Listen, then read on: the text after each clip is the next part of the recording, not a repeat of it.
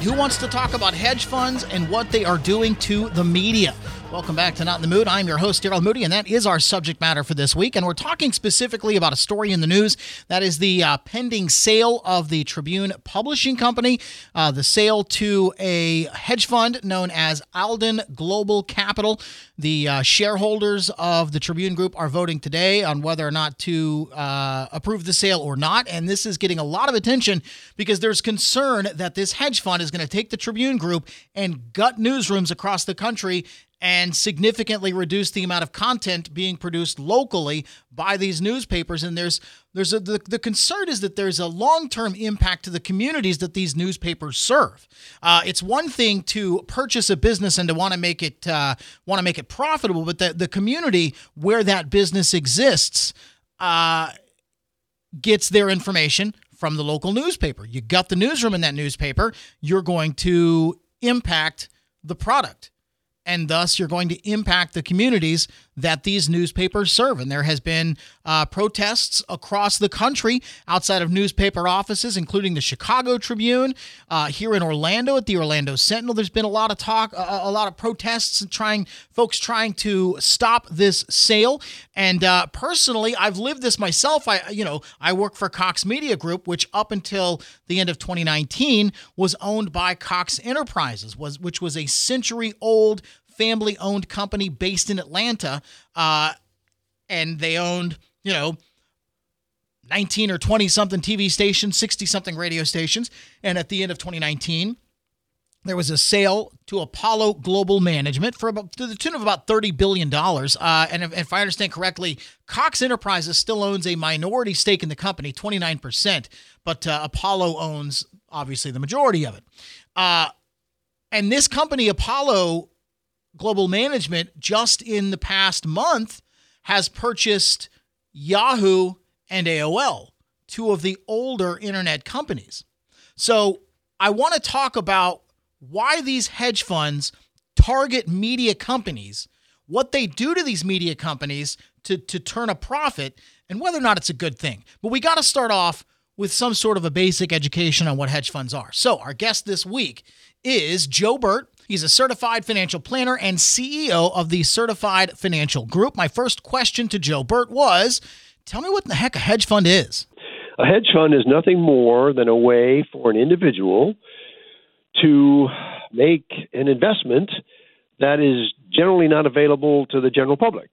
Um, you've got to have uh, you have to be what's called an accredited investor, and by definition, an accredited investor is someone who has a net worth exclusive of their primary residence of a million dollars or more, or who has earned two hundred thousand dollars for the last couple of years, or three hundred thousand dollars if they file a joint return. So as you can see, it's not you know it's not for everybody. And what it is, it's a way to get involved in investments that you obviously can't make on your own. And I'd like to call it, you know, since they've been around, it's kind of like a black box.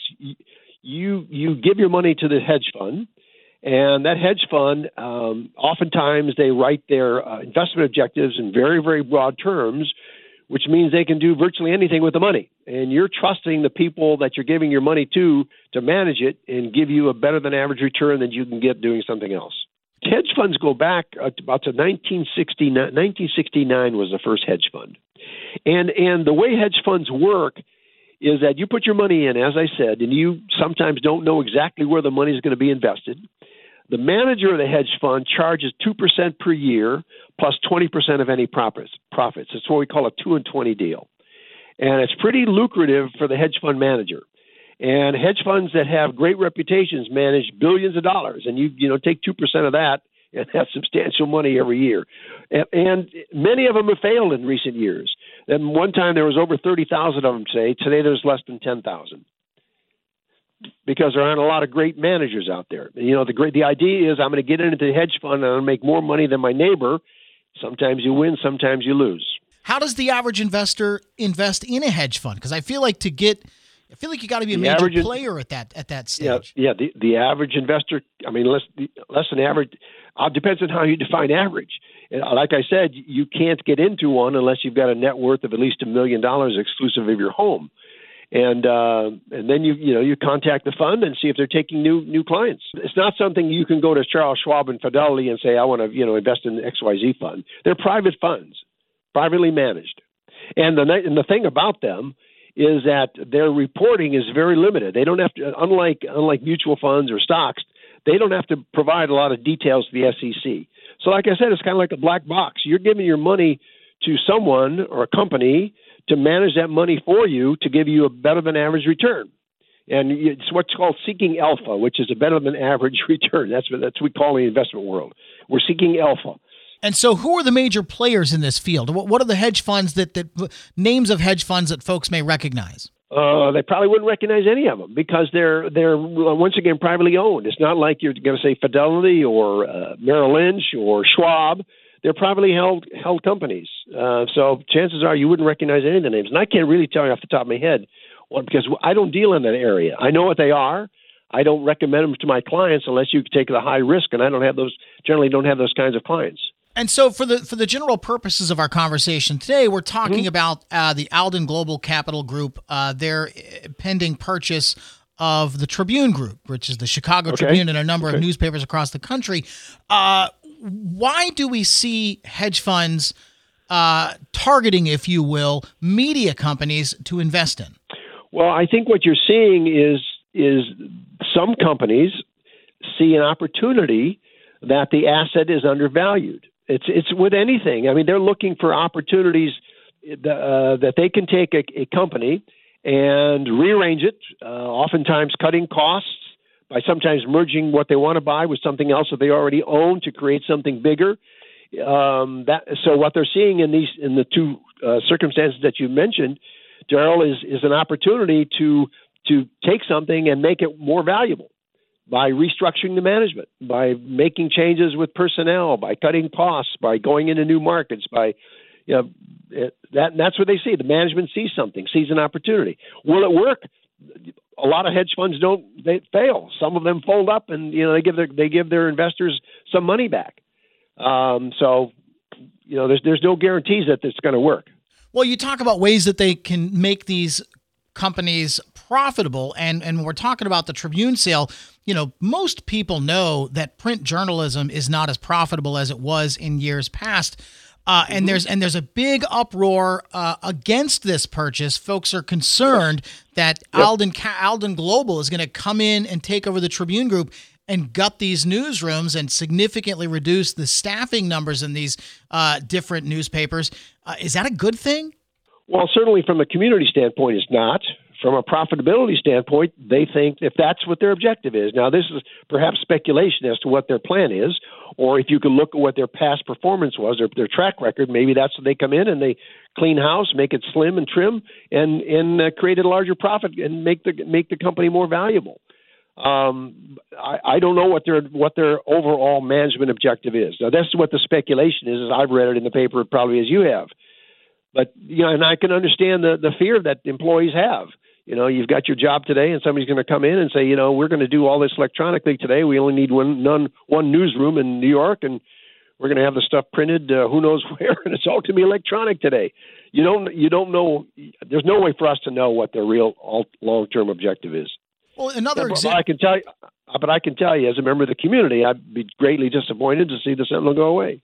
As much as i disagree with their investment i mean with their political philosophies well, that remains to be seen. Uh, you know, and I'm going to use another example, and, and this is kind of in house. The company that, that I sure. work for, Cox Media Group, was sold right. at the end of 2019 right. to Apollo Global Management. And just within right. the last few weeks, uh, Apollo Global Management made another big move, purchasing Yahoo and AOL. And when you're talking okay. about internet companies, Yahoo and AOL are basically dinosaurs.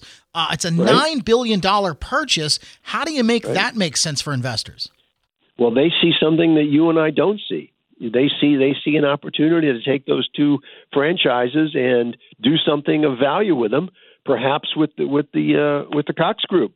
Um, we don't know what their investment objective is, and I, I can't speculate because I have no idea what their plan is and how to turn it inside out. But obviously, they if they're going to pay that kind of money, they see an opportunity to make more money.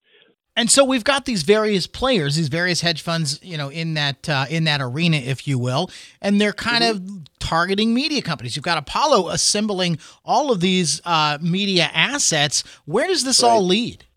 Well, that's a great question. I mean, you can see what's going on with uh, with your major networks, with uh, with the uh, cable providers, with the uh, video companies, with you know, with Disney, Disney Plus, uh, uh, Hulu. Uh, it just goes on and on. Where's it going to end?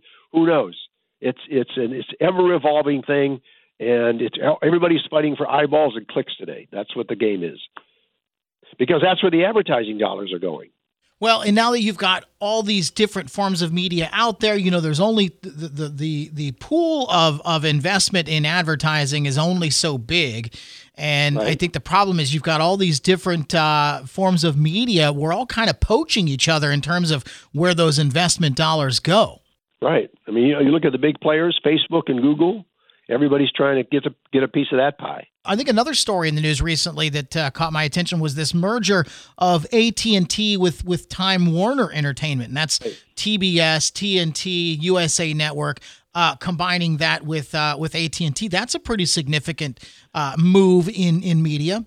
Well, AT and T had to get out of that deal because they had they they were really when they bought Directv um, and trying to trying to compete, they they just overextended themselves, and they they they realize their main core business is really communications and focus on doing that, and and so I think it was a it was a, um, a bailout move on their part. So is it fair and, to and, and, and the market and the market reflected that. So is it fair to say that even though there are multiple uh, uh, and many more forms of media out there for us as consumers. We're kind of seeing this consolidation of, of the major players kind of gobbling up these smaller players. Is that really where you see this kind of going? That's where it's going. It's kind of like the railroads at the turn of the last century. You know, you, have, you had 101 railroads, and how many do you have today? It's the same thing.